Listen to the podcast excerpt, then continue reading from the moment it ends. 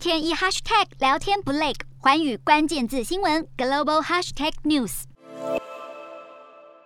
在战火之中，乌克兰与俄罗斯双方展开第四次会谈。乌克兰总统顾问波多利亚科强调，这轮谈判将聚焦在达成停火以及俄罗斯撤军。但没想到，这一次会谈进行四小时后，乌克兰谈判代表表示采取技术性暂停，因为次级工作小组有额外的工作要做，并要对一些个别的定义做澄清。谈判十五号再继续。另外，乌克兰总统泽伦斯基也表示，正在进行的谈判很艰难，每个人都在等待消息。法新社认为，泽伦斯基这一番话在暗指这次谈判有可能达成突破。不过，对于俄罗斯不断扩大攻击范围，欧洲国家也越来越紧张，纷纷喊话尽快停火。而乌俄谈判或许真的要见到曙光。乌克兰总统办公室顾问阿雷斯托维奇表示，与俄罗斯的和平协议最快将在一到两周内签署，最晚也会在五月完成。